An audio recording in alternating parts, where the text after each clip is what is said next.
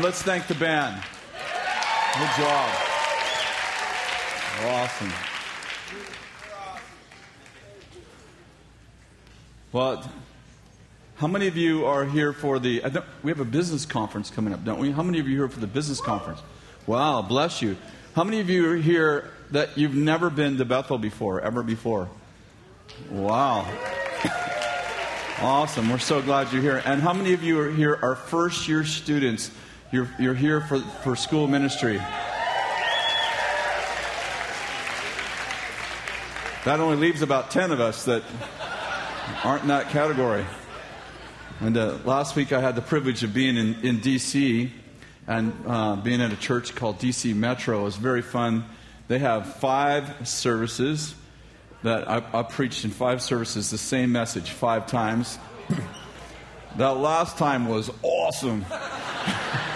I even got the scriptures right the last time. Actually, the truth is, the last time was the hardest. I was like, my brain faded, and I couldn't remember. You know, when you preach the same message five times in a row, actually two times on Saturday and three times on Sunday, I, you can't remember if you told the story in this this service or the one that was hour ago. So uh, that's a challenge. So I kept saying, Have I told you this story? They're like, No. I'm like, All right, I'm going to give it to you right now. So we're glad you're here, and we're so excited. School ministry starts. First year school ministry starts this week. It's so excited. I don't know. We have like 1,100 students or something like that coming from all over the world. And I think we have over 900 international students this year. Again, so exciting. That'll get you. What's that? Oh yeah, um, yeah, like 1,100 students in first year. We have like 2,100 students or something. Very, very cool. They've all come to hear me.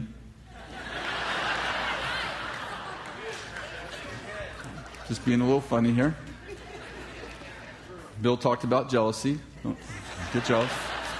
Why don't you grab a hand and let's pray. Our students need to learn to sit strategically when I preach, you sit by the person you want to date. Okay? Now, if I have to tell you twice, there is no wisdom in the second kick of a mule. And by the way, so far, five students have gotten married this way. So the dream is alive. The dream is alive. So you can just squeeze the hand of the person next to you if you want to date them. And if it's a yes, just squeeze back. And wouldn't it be beautiful, first year students right now, you could just court all through like, I've come here for God. Yeah, yeah. Well, if you're a man, he who finds a wife finds favor with God. All right. All right, I'm done with that. Let go of the hand and we'll pray. It's hard to pray when you're this excited. You know what I'm saying? It's like, Lord, we just bless this time. We thank you for, uh, we just thank you that you've given us the privilege of reaching the nations. And we pray tonight that you would touch them again, that you would do it again. And Lord, we know that we've come tonight to, to see Jesus. We've come tonight to meet with Jesus. We've come tonight to hear the words of Jesus. Thank you for this testimony of this Muslim gal who found you and found love for the first time. Father, we pray that people would just feel love tonight. Just the revelation, impartation, they would just feel love, the kiss of God tonight in Jesus' name. Amen. um, we've been working in this, on this series. Um, uh, I forget what I actually called it, but it was just about creating a culture that, um, that develops world changers. And I'm, at the same time, simultaneously, I'm writing a book, at least right now, it's called Forging Champions. I'm almost done with this book, and it's all about um, how to be fully actualized in God, how to meet your destiny, how to fulfill your destiny in God. And it's really, it's really just a book about this, some of the things that I've learned through, um, through being mentored by, by Bill and um, some of the things I've learned from um, uh, mentoring other people, in our, especially in our school ministry. And tonight I want to talk about um, success is a team sport. And um, I, I, love uh, Proverbs 13:2 says this: "He who walks with wise men um, will be wise, but a company, but a companion of fools will suffer harm." I love the way uh, the Message Bible says it says, Become wise by walking with wise people. Hang out with fools and watch out. Your life's about to fall to pieces. How many of you know if you surround yourself with idiots, you'll just be just like them?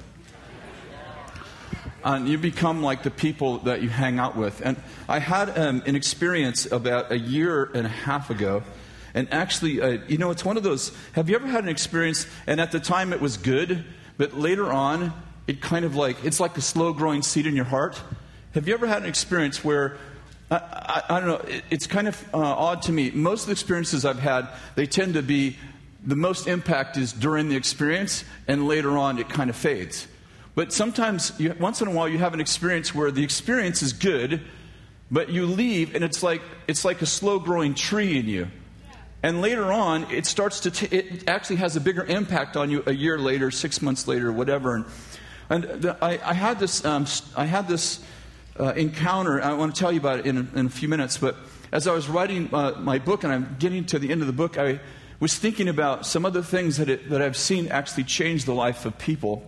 And uh, you know, I'm, I'm, just in this whole thing like, how do you, first of all, what is success? And secondly, how do you become successful in God? And I know that's a big subject. And so that's kind of the subject of the book I'm writing, and it's been the subject of, I think, the five of my last messages here at Bethel.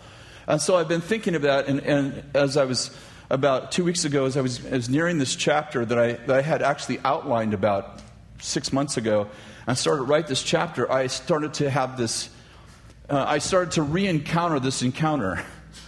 I started to think about it, and as I thought about it, I started to have the same sense of impartation as I had when I had this encounter. And, and um, it, it, it, began with a friend of mine. His name's Doug Coe. Anybody heard of Doug Coe?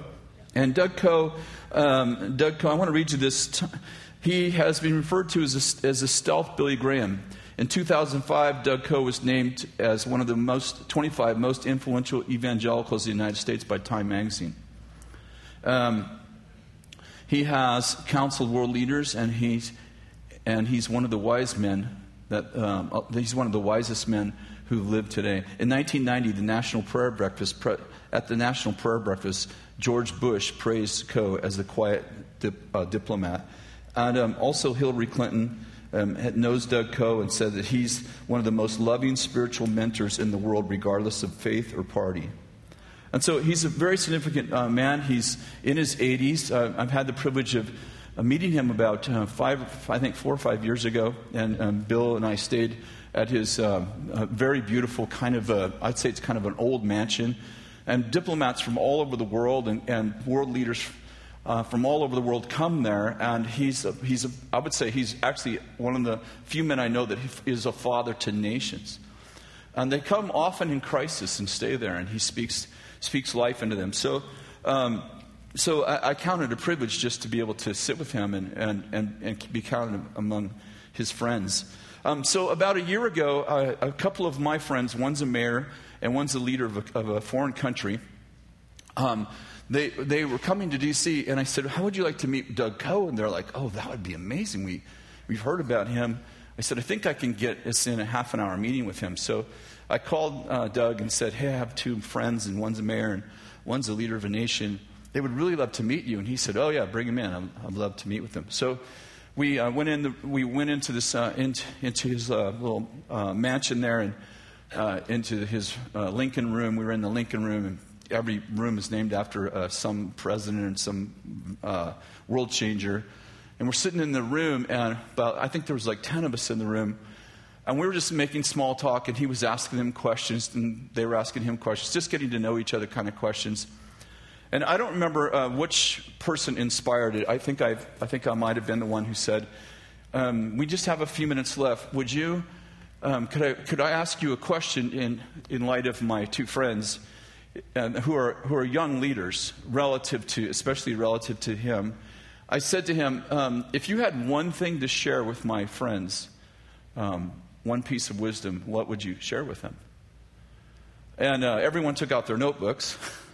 I'm like, you know, how often do you get to sit with the father of nations that presidents and prime ministers and ambassadors fly in from all over the world to sit with this man? I'm like, get your notebook out, right? You know which way the anointing flows. Get humble. And so, and immediately, without hesitation, he said, I've studied world leaders my entire life. And he named three, three world leaders, and one of them was uh, Wilberforce, and the other was Mother Teresa, and the third, I don't recall. And he said, um, and he used them as examples. And he said, one thing, i one thing that I've, I, I realized is that no one becomes successful by themselves. And he said, what most people don't understand, and he began to talk about the dynamics of Wilberforce's team that he actually proactively developed as a young man and who stayed with him all through his season in, in, um, in government. And then he went on to tell us about Mother Teresa. And he said most people think that Mother Teresa was kind of like a lone ranger, just, you know, did her own thing, but that wasn't true. Like from, the very, from her very young years, she actually developed a team of people that actually counseled her and spoke into her life her entire life. And, and, and he mentioned one other, and he went on for about, actually about 20 minutes to share about what he had learned for the last 50 years about that uh, the fact that world leaders never become great by themselves.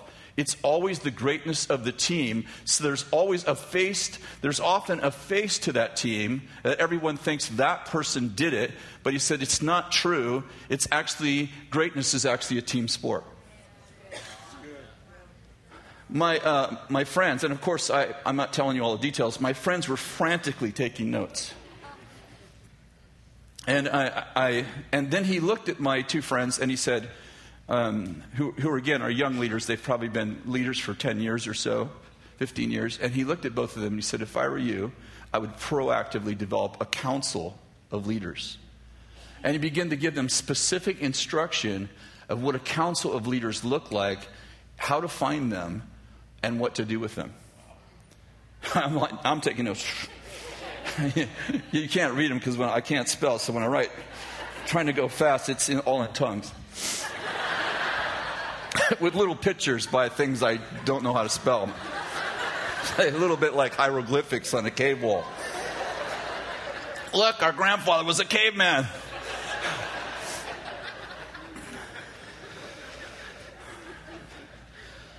And so, um, and to be honest, like I think I think partly it was a very busy day, and we ended up we were in like eight meetings that day, and uh, we had three more after that.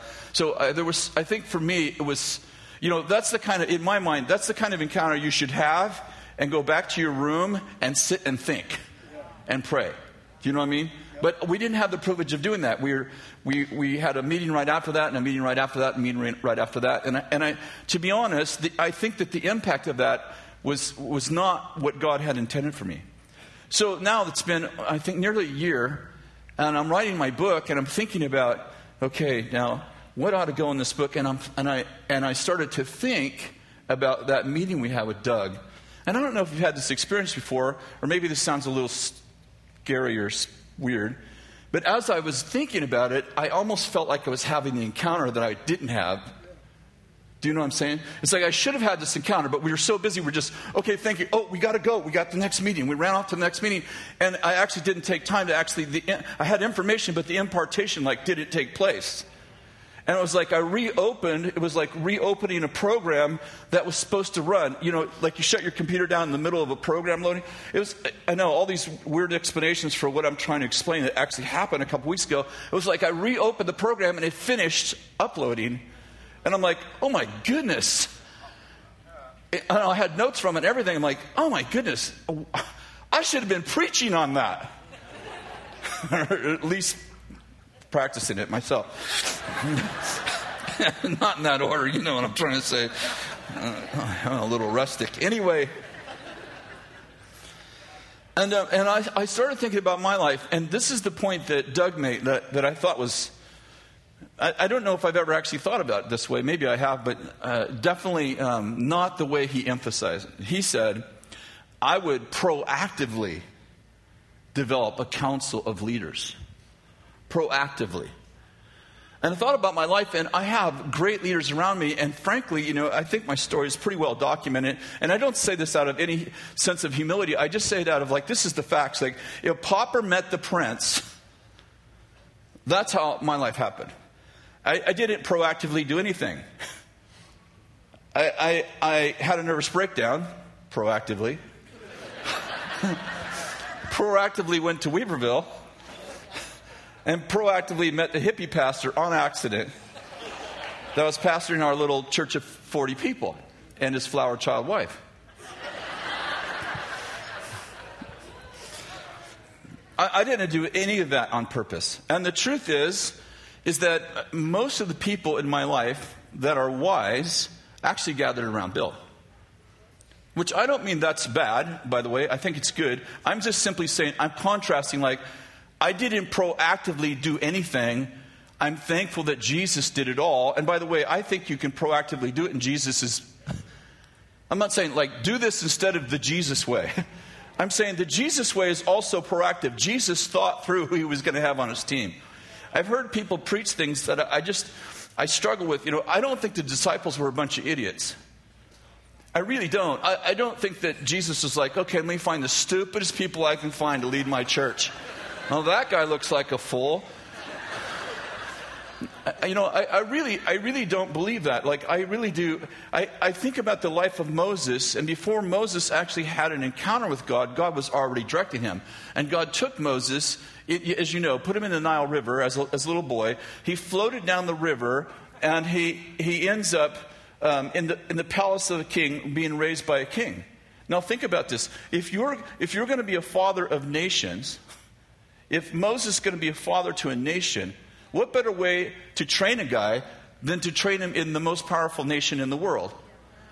And I actually think, and I, am not, uh, well, let me just finish. I actually think that the training that he got by being raised by uh, the father of a nation actually helped him in actually knowing how to father a nation.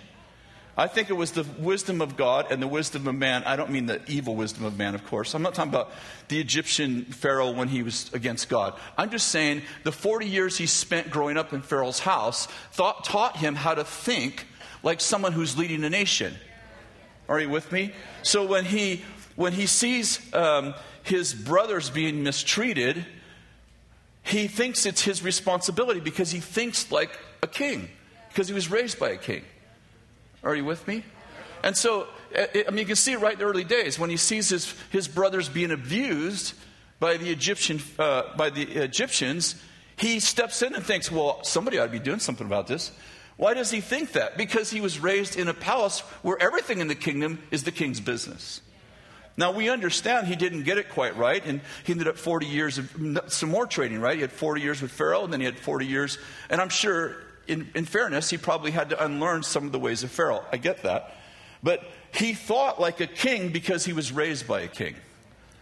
I, I think that uh, this is just subjective, I understand. I don't think Jesus found the, you know, let me just find the worst guys I can find. It actually said he went up on the mountain, he prayed all night, and he went down and specifically chose the people he wanted with him. And I, I would just, this is just my suggestion, but and I can't prove it, but I think that he probably, all the years that Peter fished and John fished and the connection they had, I think was part of, I think was all part of their training for how they would lead the church, how they would be founding fathers of a movement. Are you with me? So, so I'm, I'm simply saying that I think that who you hang around with, oh, I was think, I, I simply think it's okay to pray and make proactive choices about who you will let influence you.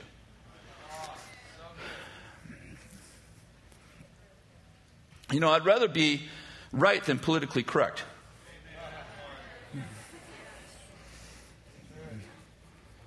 If the truth sets you free, then lies imprison you. I mean, if truth sets you free, then what imprisons you? Lies. So when you hang out with people who are liars, who are not wise, who are, who are fools, you're like, you shouldn't call people fools. I'm going to get to the scriptures in a minute. I should have started with it, but I decided to let you think how harsh I'm being, then read the scriptures and let you know I'm right. Because of Bill's message this morning about making judgments about people you shouldn't make.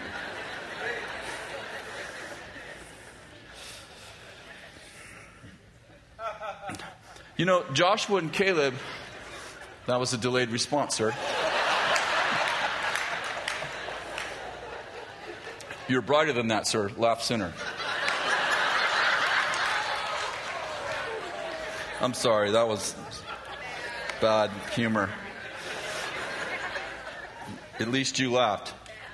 Some still have not. Joshua and Caleb, you know, God told the Israelites that they were going to go from Egypt to the promised land. We know the story really well, right? So we won't, we won't investigate the story. And you know, Joshua and Caleb went into the land as one of the 12 spies, two of the, two of the 12 spies. Uh, and uh, they went into the land, they saw the land, they saw the land was good. And they came back, and Moses said, You know, give me a report. 12 spies, give me a report. What did you guys see? Let me, let's have all the perspectives of the whole team. And of course, the Joshua and Caleb, I believe, spoke up first and said, The land's great. It's, it's flowing with milk and It's everything the Lord said and more. It's just amazing. Well, the other 10 spies could not focus on the goodness of the land because they saw their problems. The same problems that Joshua and Caleb saw, but they how many know that when you, when you have a vision, it gives those problems a purpose? but if you let fear dictate what you see, all you'll see is giants. And they said, get this, here's their report the whole land is filled with giants. How many know that it was not true? I mean, it was not true in the day they said it. It was not true. The whole land wasn't filled with giants. There was, there was one area that had giants in it. And by the way, they didn't encounter those giants till the days of David. What kept them out of the land, they never even encountered. They never encountered them. Let me, let me just repeat that. What they were afraid of, if they would have went into the land, they would not encounter the giants because the giants weren't encountered until the day that David met Goliath. And actually, Moses actually met a giant, a huge giant that slept on a huge bed in the wilderness. There was actually a giant in the wilderness. They didn't encounter giants until the days of David, which meant that Caleb and Joshua, they actually didn't encounter giants. What they feared. To, how many you know it's not what happens in your life, but the stories you make up about it that scares the bejeepers out of you?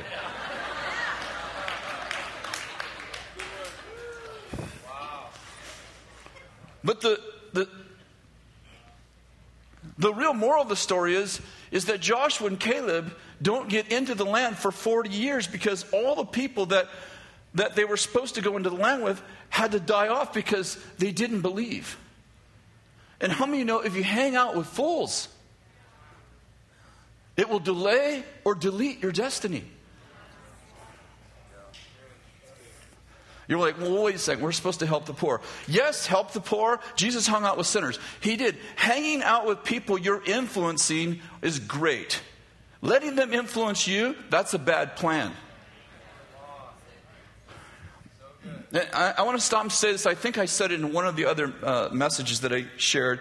But one thing I've watched is people that have street ministries often start out giving people a hand up and end up giving them a hand up because they begin to think like them. And pretty soon they have accusations against the people who sent them.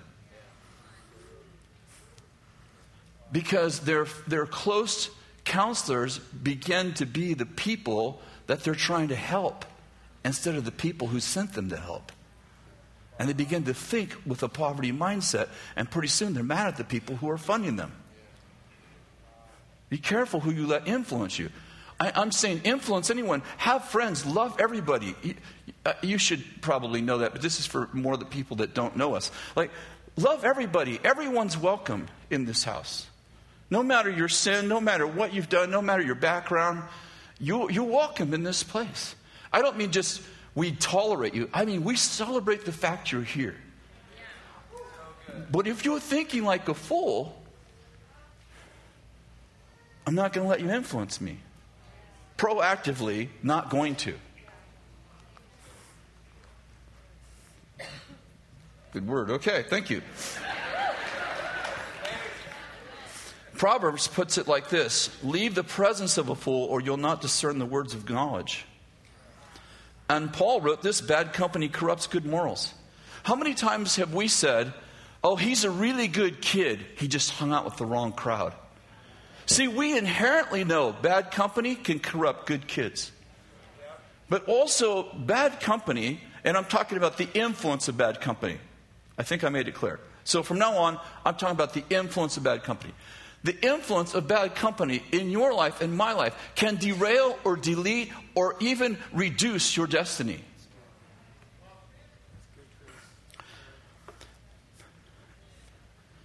Here's the challenge You can have the wisest people in the world around you, but if you don't create a culture where truth telling is is costly, you'll silence. I'm sorry, I'm sorry, let me say it again.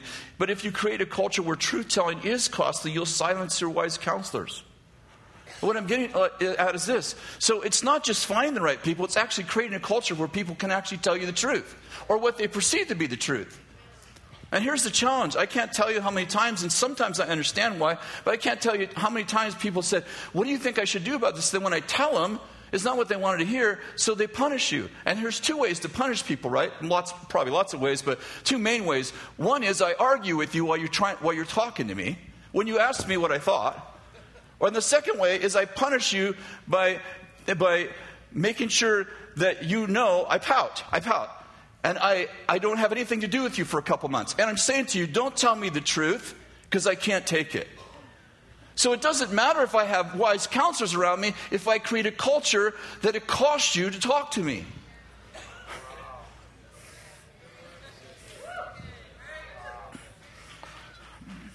And by the way, the truth sometimes does hurt. Proverbs puts it this way faithful are the wounds of a friend. A friend. Listen, a real friend will wound you at times. You decide what you're going to do about that. Sometimes we sometimes we kill the messenger.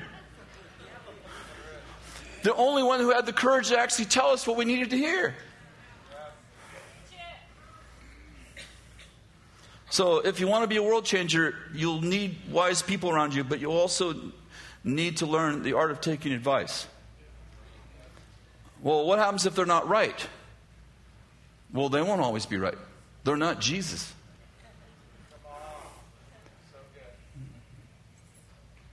But what if they are?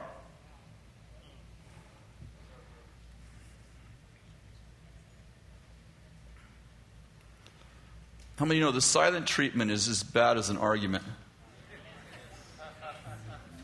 I have a few people in my life, not in my inner circle, but in my life, the, they come and ask me fairly often, uh, uh, fairly often, it's like a few times a year, what do you think I should do about this? And I, and I always wonder.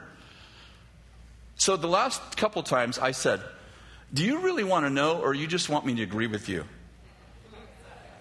Because, because the last time I talked to you, you didn't talk to me for two months.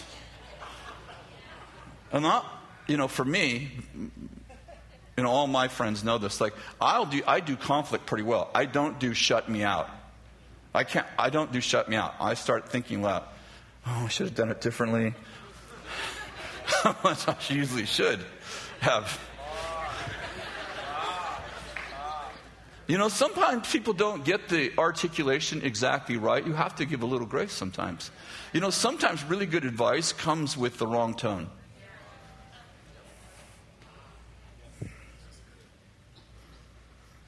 I, I've shared the story before, but it's, it's, it's several years old, thankfully.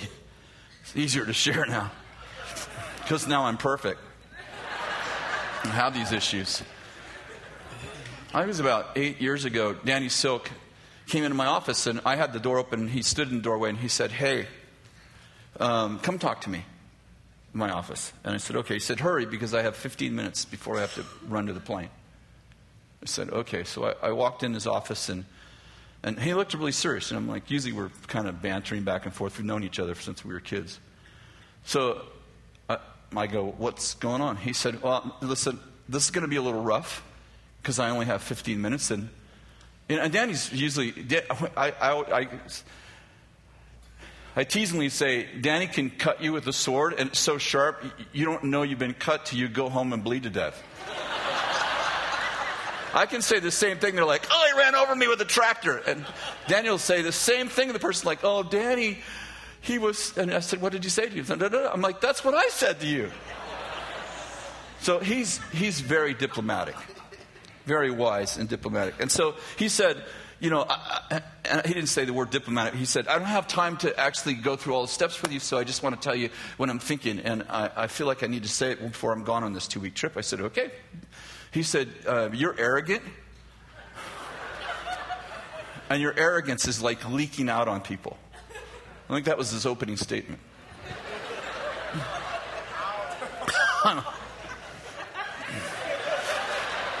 you know, you do work for me, right? What are you doing for a job next week? And I was like, okay. And then he, so I said, uh, okay. And, and that's not Dan's, Danny's normal mode, by the way. That usually comes like 15 minutes, and then you figure out like he just told you you were arrogant when you got home. You're like, did he just said I was arrogant? and uh, I said, well, you know, obviously, uh, well, why do you think that? Like, what happened for you to say that? And he named three different people that I had a conversation with in which I was like, he said, you know, when you talk to so and so, and two of them were speakers, and one of them was a, a, staff person. And he said, he said, I was involved, I was there when you said this and this and that. And, and I immediately defended myself. I'm like, no, no, that's not what I was thinking. Like, you did what Bill just said. You misjudged my using your gift of discernment, and it's actually suspicion. I didn't actually say that. I, I, did defend myself, though. I said, no, no, that's not what I was, no, no that wasn't in my heart, da, da, da. And he, so, you know, and I, and, uh, you know, it took him about 10 minutes to tell me what, you know, those three stories and, you know, what he felt and what the Lord showed him, da, da, da. And it took me about five minutes to defend myself. And he stood up and he said, listen, I told you, you just work it out, I'm going. I'm like, okay, we're gonna, you know, you ever have this conversation, just crash the plane into the ground and walk out and like, no closure? I'm like, okay, I'll text you. That always, that's always fun. you know, you get to guess the tone when someone's texting you, right? and you always read the tone in it, the one you're in. I'm going to say this to him, so he must be saying that to me, right? That always works.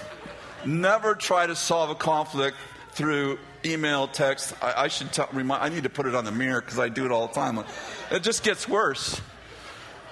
So he leaves, and I and I, I go, and I, I, know Danny has a big place in my life. I mean, he's one of my wife's counselors. I'm like, all right, and, I, and I'm, I'm driving home uh, about an hour later, and I'm driving home, and I'm, I really am hurting. I'm really hurting, and I'm like, wow, my friend thinks I'm arrogant. And I'm actually defending myself. I'm like, well, you know, he just needs to like get a life. You know, he doesn't understand like confidence always looks like arrogance to the insecure, you know? I got all these one-liners going through my mind, you know? You can spiritualize your dysfunction and it gets to stay. I mean, Bill said something like that today. So, you know, I go home and I'm working in my shop, but I'm not really thinking about anything except for what he said to me. And I'm like, oh my goodness, it's terrible. And I'm thinking about, I'm actually not thinking that he's right. I'm actually thinking about how to convince him he's wrong. And I'm having, you ever argue both sides in your mind? I'm arguing both sides of him. He's going to say this, and I'm going to say this when we sit down next time. I got a good point I didn't think of when I was in there because he got up too soon. So that night I went to bed, and I wasn't doing a lot of sleeping. I laid awake, I laid awake, I laid awake. And then I decided to pray, like 3 o'clock in the morning. It came to that, finally, know. Like, you ever do that? Like, I don't know why you just don't start there. I, and I said, Lord, you know, Danny has this issue with me. I hate this, man. I hate having friends. And the Lord said to me, um, the Lord said to me, if you don't trust someone more than you trust yourself, then you can't get out of deception because the nature of deception is you don't know you're deceived, which is what I had taught the month before. like, that's a good word, Lord. Where'd you get that? From my message? Got some intellectual property rights on that going on. I want you to know. The Lord repeated my words. And he said, You said that. So what are you going to do? I said, I don't know. And so the Lord said, Do you trust Danny more than you trust yourself? I'm like, Well, not at this point. And, I, and then I just spent the next half hour just recounting the amount of times that He's helped me in my life, spoke into my life. And, you know, and He just reminded me, You know He loves you. You know that He would have not done that to hurt you. I'm like, Okay, that's true. Doesn't feel true right now, but I'm sure it's true. And so, um, about, I don't know, and maybe an hour went by and kind of wrestling. with that. And then I said, okay, this is what I'm going to do. I'm going to believe he's right because I have to trust someone more than I trust me. This is exactly how it happened. Within 20 seconds of me saying that to the Lord, I instantly saw my motive, which was total arrogance. Do you know when that happens? You're just like, oh my. And then I started seeing a whole bunch more where Danny didn't know about.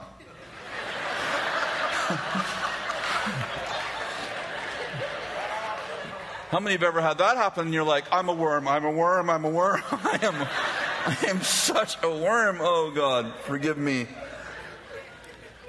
So the next week we were in staff meeting and I apologized to the entire staff, told them what happened and asked them to forgive me. And I wrote a letter to both those um, guys that I had spoken to.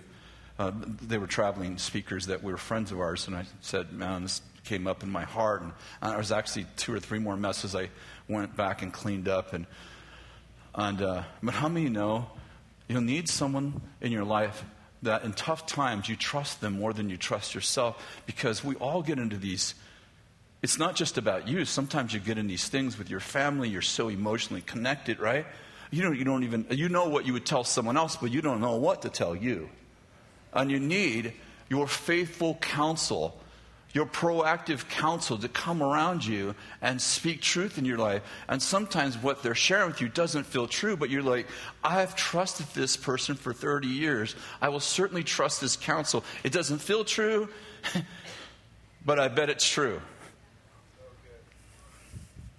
That's a good word.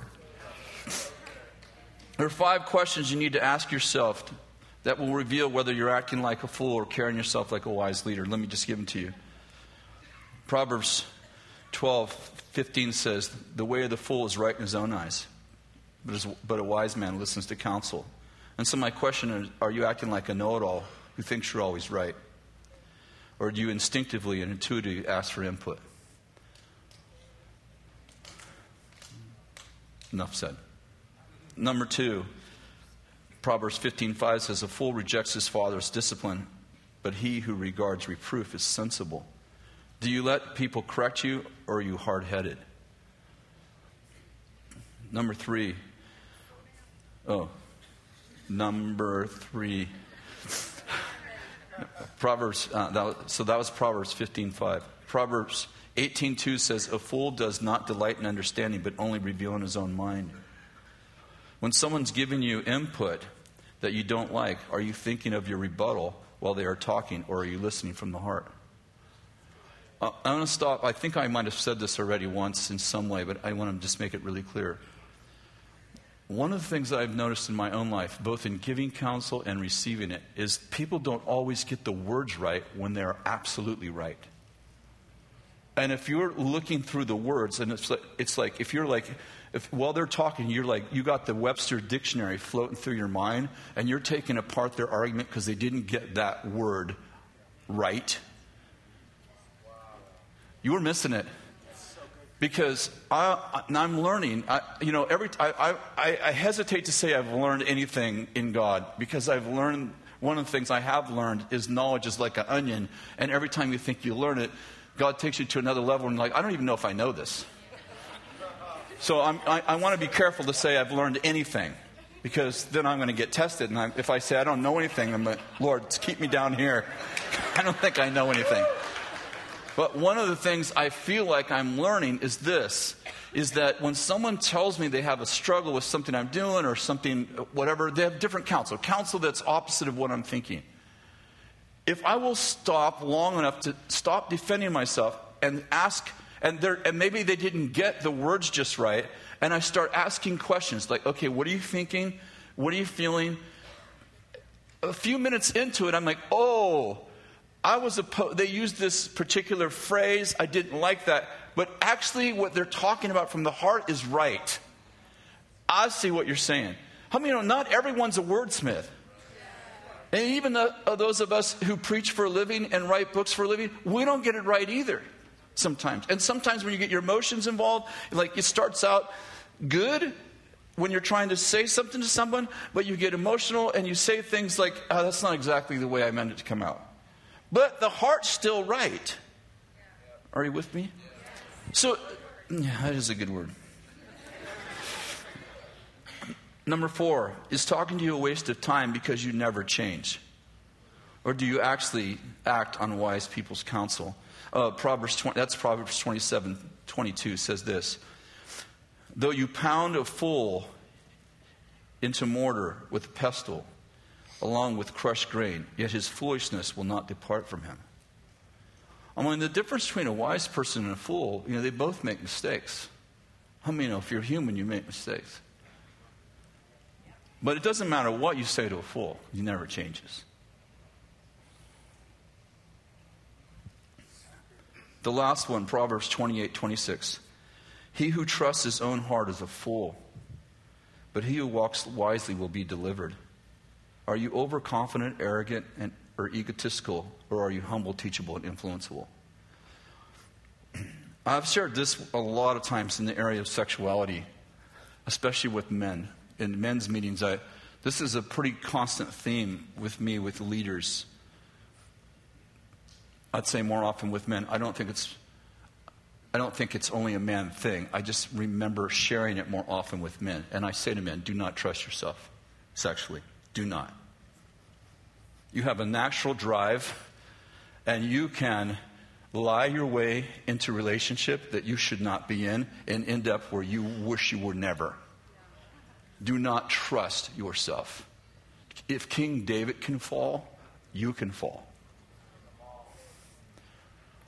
And we're like, oh, King David, he was before he was born again. I get that, and that would be awesome if we didn't have leaders all around the world who have fallen, who know Jesus since I've been a Christian, who often end up in our offices for restoration. So, if it was just an Old Testament thing, I wouldn't be talking about it. But some of the most godly men and godly women end up in a relationship they shouldn't be in. And by the way, I'm not, right now I'm using sex as an example and sexuality as an example because it is a good example. But there's a ton of other things. Compromise in finance, compromise in, in you know, it can start out innocent, but you know what? When you have a council of leaders that you've invited proactively around you, and you say to them, hey, come into my life and speak into my life and then you don't punish them when they go, I got a problem, like I'm concerned about that thing going on there.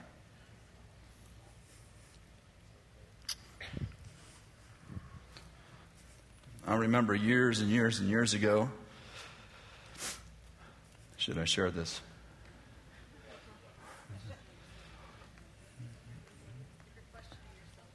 One, uh, I'll just be more general. I ended up in a compromising situation with a, a gal I, I, wasn't, it wasn't on my side. I don't mean I'm just that perfect. I just mean thankfully it wasn't on my side. It, it honestly was not on my side. But I had this relationship with this particular gal who actually worked for me. This is many years ago, 30 years ago, and, and um, she had come out of a very broken home, and I had, uh, had Kathy and I were family friends of hers, and and um, and and then she became closer to me in our in our work, just in way in where we worked and what we did. And so I was with her pretty daily for a couple hours a day. And, you know, she would tell me about her family, and I prayed for her and wept with her. And, you know, very, very, very tough background, very tough family situation. And um, it was just a tough situation. And Kathy started to feel not good about it. She was like, be careful. I'm like, I'm good. I, I, I really was good. Like, no attraction. I'm good. She's like, I don't know, something's not right. I'm like, well, anyway, time passed. And uh, one day she calls me at home at night, and I'm like, hello? And she's like, I know you love me, and I know you want to run away with me. I'm like,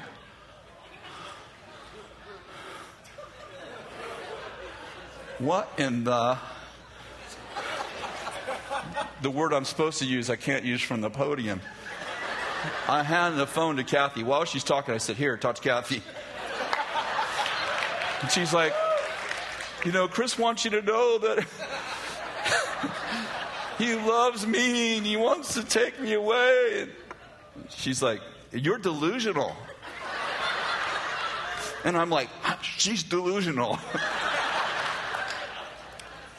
Oh, well, it was really, it got really, really messy. And, and, you know, then it was, and it didn't end like that. You know, Kathy, she said, I'm going to kill myself if I don't have them. And I'm like, all right. Will you be late for work? Oh. We were on a prophecy, he was on a prophecy team of mine, and and we, we, we, would, we were, this is in the early years where we were still practicing, so we weren't inviting people in yet. So, and it was about 30, 35 or 40 of us. I, this is uh, the year Bill left, I believe. And uh, Danny was brand new there. So, so we were, it was like Friday night, like 9 o'clock at night. So we were taking different people and put them in the center. So I said, okay, here's what I want you guys to do. I'm going to get in the center, and you guys prophesy over me, and here's what I'm going to do. I'm going to judge your prophecies. They're like, okay, cool. Well, she's first. And she's like, The Lord says, I'm like, already, you know, when we got right there, I'm like, oh crap. and she starts prophesying, then her and I are supposed to go be together for life and this whole thing. And of course, the team's like, I'm like, bad prophecy. And I, she's still prophesying. And I, and I grab one of, the, one of the team, and she's still going for it. And I'm like, no, no, no, no, that's, and she's just going, got her eyes closed, and it's like this long prophecy. I go, I grab one, I go, go find Danny. And they're like, I don't know where. I said, find Danny now, hurry. So, you know, they go, Danny was thankfully in his office, and they grab Danny. He comes out, she's still prophesying, You're supposed to be with me forever. And Jesus said, da da da. And Danny's like, grabs her while she's still prophesying and walks her outside. Thank you. So, you know, sometimes you're okay. I guess I should finish this story. Like, sometimes there's no end to that story. That crazy stuff went on for a year. I called Bill. I don't know if you remember this, but I called Bill and I called I got Danny, and I, hey, dude, if I'm doing anything wrong, please speak into my life. Like, I got close to my leaders. I'm like, if there's anything in me that's causing that, or even helping that to happen, I don't see it, so please tell me. So, and, and thankfully, that was one of the times where there wasn't. Whoa! I did something right. Thank, thank you, Jesus.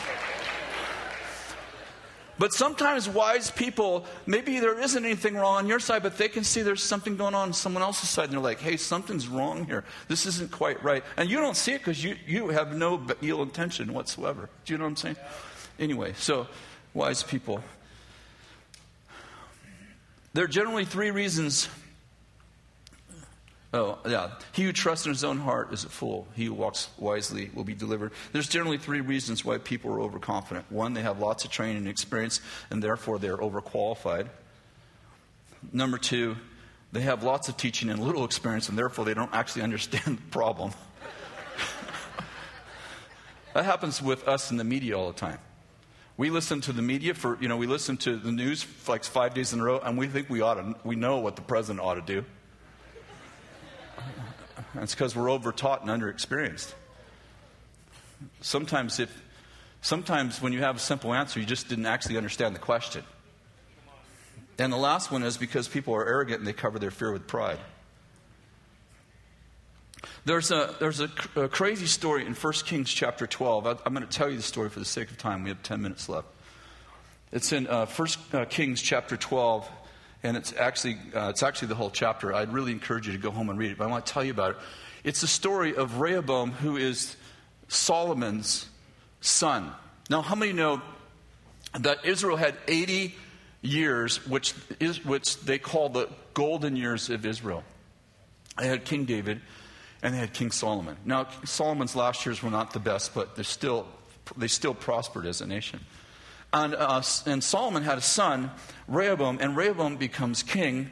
And it says um, that Rehoboam, he, in fact, maybe I should read it. It says Rehoboam became king when his father died, and there's a biblical account Rehoboam's folly. Okay, it says um, King Rehoboam consulted with the elders who had served his father Solomon while he was still alive, saying, How do you counsel me to answer these people? So these people, the people, when, when Solomon died, Rehoboam became king, and the people came to him with all these complaints, all these things they needed you know, they, they needed changed in their life. And so he called this council of elders that was, he didn't choose, his father chose, that counseled Solomon.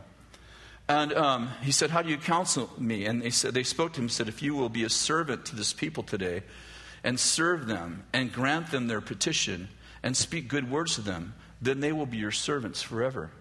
But he forsook the counsel of the elders which they had given him and counseled with the young men who grew up with him and served him. So they said to him, What counsel did they give you? That, that what count, I'm sorry. So he said to them, What counsel do you give me that we may answer this people who have spoken to me? And he goes on, they go on to give him the stupidest counsel.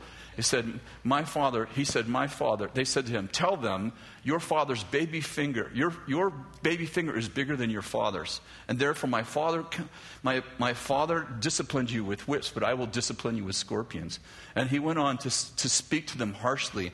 And it says that the heart of the people were turned away from Jeroboam. And the sad thing is, it could have been Abraham, Isaac, and Jacob. It could have been David, Solomon, and Rehoboam. But because he listened to the counsel of his friends instead of the wise counsel of his father's elders,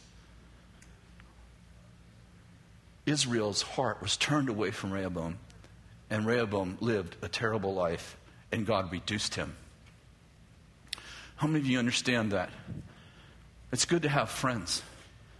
But you want to find people. When you, when you proactively develop your council of leaders around you, you want to find people who are wise where you're not. This is the challenge. You know, we can talk about it all day long, but we all have this human thing in us that feels intimidated at times when people are really good at something we're not good at especially if it's something we encounter all the time. Like your friend's really good with money and they have they take big vacations and they have nice stuff and you know they basically don't make a whole lot more money than you do, but they're really wise with their money and they invest it and their money makes money and their their money makes friends with bigger denominations. and your money makes friends with smaller ones because you get, your money gets eaten up with interest and they figure out how to make interest on their money and so on and on and on. And the bottom line is, is that you get a few years down the road and you started to, you know, maybe you grew up together and pretty soon they have a mansion on a hill. I'm not saying that's spiritual. I'm just saying what they did with their money was better than what you did. And you, you kind of don't want to be around them.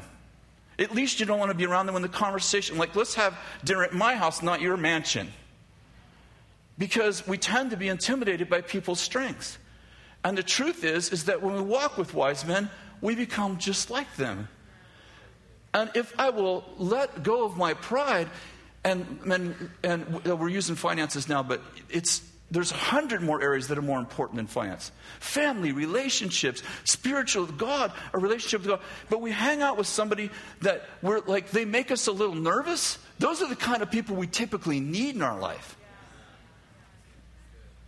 You know, your kids are brats. And their kids are well behaved. You're like, oh, well, here's 14 reasons why they, you know, they just don't have the genetic code we have. well, either that or maybe they know how to raise kids and maybe you don't. Well, there's just something about, you know, being around people who are good at what you're not good at. So, Proverbs puts it this way in the abundance of counselors, there's victory. Listen, I don't, people like, someone asked me the other day, like, well, how many counselors should I have? It's like, like, what's the magic number? It's like, no, no, that's not the point. It's not like, let me find 12 people. No, it's like, proactively think through what you're not good at. You know, and if you're older than about 25, it's probably becoming pretty clear. If you don't know, ask the people around you, they will tell you what you're not good at. And and find people that are good at things you're not good at. Not people who know the answers, people who live them. I'm going to say something, I hope it's offensive. There's this um, whole movement of what do they call these people? Personal counselors? Look life coaches. Listen, I love life coaches. It's just the people, who, lots of the people who are life coaching don't have a life. They're like, I haven't had a job for 12 years, and I'm going to tell someone how to run their life. I'm like, seriously? Seriously, I have so many people. I'm like, what do you do for a living? Well, and I couldn't find a job, so I became a life coach. Oh, so you're going to tell someone else how to do life? You kind of figure it out how to do life. Yeah, I went to this class and I got a degree. Seriously? Well, let me tell you how to do marriage. I, I have never been married, but I read a book. No. No, I'm looking for fruit, not fruits. I'm not looking for fruits. I'm looking for fruit. I don't care what you know, show me what you've done. If you got some fruit on your tree, you know? yeah. All kinds of examples are coming to my mind that I should not share right now.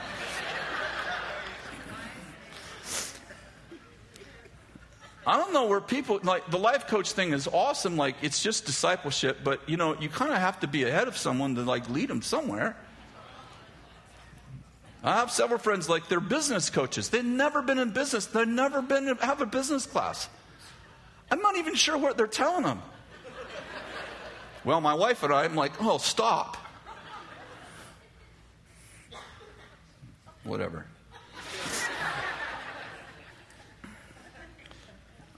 I have um,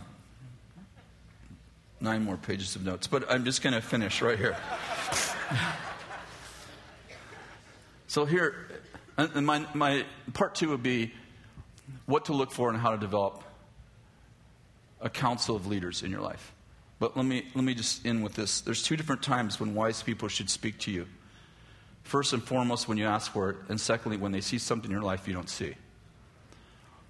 So, two times people should speak in your life when you ask for it and when they see things in your life that you don't see. How many of you know that when you're unconsciously ignorant, you don't know that you don't know?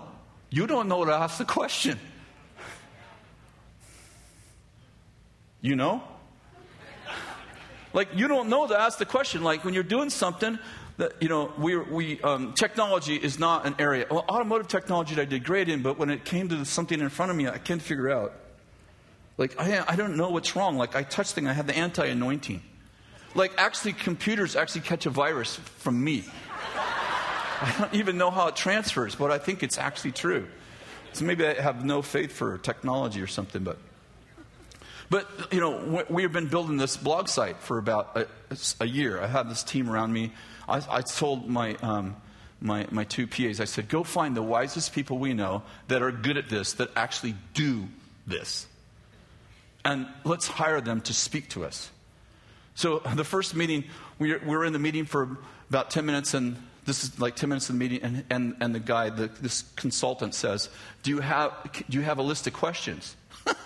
No, no, you don't understand. I'm that ignorant. Like, I don't even know what questions to ask. I, I, I, wouldn't know what questions to ask. Like, you have to talk to me so I can learn, so I can ask intelligent questions. Because I'm way down here, I don't even know what questions to ask. Right? Uh, what I'm getting at is this, and I'll finish with this. If you develop the kind of culture around you that people can actually speak in your life, then you develop a culture of invitation where people can actually share with you things they're thinking that you didn't ask because you wouldn't know to ask them. Either you're ignorant of it or at least you have a blind spot, right? And it's called a blind spot because not because people other people are blind to it. but, but because you're blind to it. And, and what happens in our lives, and I'm sure I have those spots too, what happens in our lives is like, have you ever had a friend who has a big blind spot? Like it's like glaringly bad? And like you're friends with a whole bunch of his friends or her friends? And when you get aside, you all counsel about it. It's not called gossip when it's our friends. And we all talk about it's like da da da, but but because we have a codependent and not a not an interdependent relationship, no one wants to tell their friend because they don't want to quote hurt their feelings. Of course, I wouldn't want to hurt their feelings. And so we decorate the room, you know, there's just crap everywhere. So we just decorate it like, you know, we just put elephants in there and make it look like a jungle scene so it doesn't look like our friend is pooing on themselves. That's called a codependent relationship. And then you walk out of there and you're like, have you ever stepped into a codependent culture that you're not a part of? And you're like, hey, does anyone seen the elephant? You're like, oh yeah, no, no, that's a pet. You see the trees? We put the trees around us. We imported those from Africa. Like, have you guys thought about? Oh no, that, don't talk to them. No, no, they're they're connected to them, and they're connected to that person. Wow, this is really weird. And then if you shoot the elephant, then you're really in trouble. I, trust me.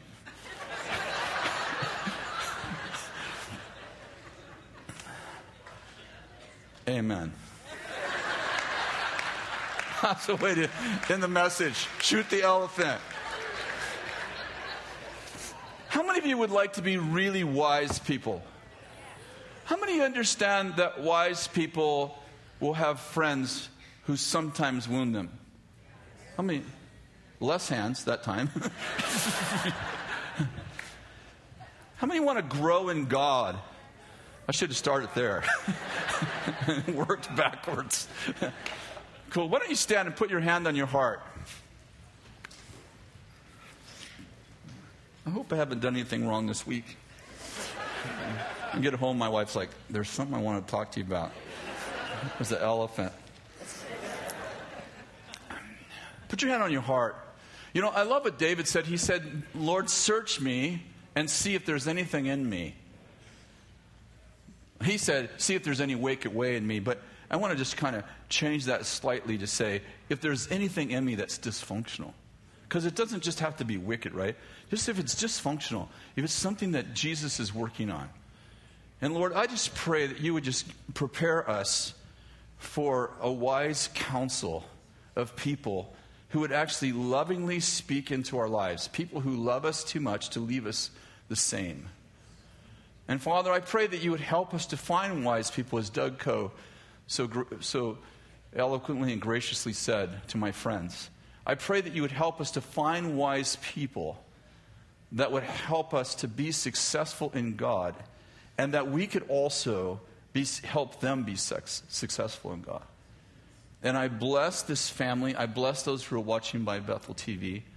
And Father, I thank you that there's no condemnation for those who are in Christ Jesus. So even tonight, as we're talking, and people are thinking, oh, I've, I've failed so many times. Well, welcome to the human club. Thank Jesus for the cross, right? He didn't die for mistakes, He died for sins, which means those are the ones you did on purpose, the ones I did on purpose.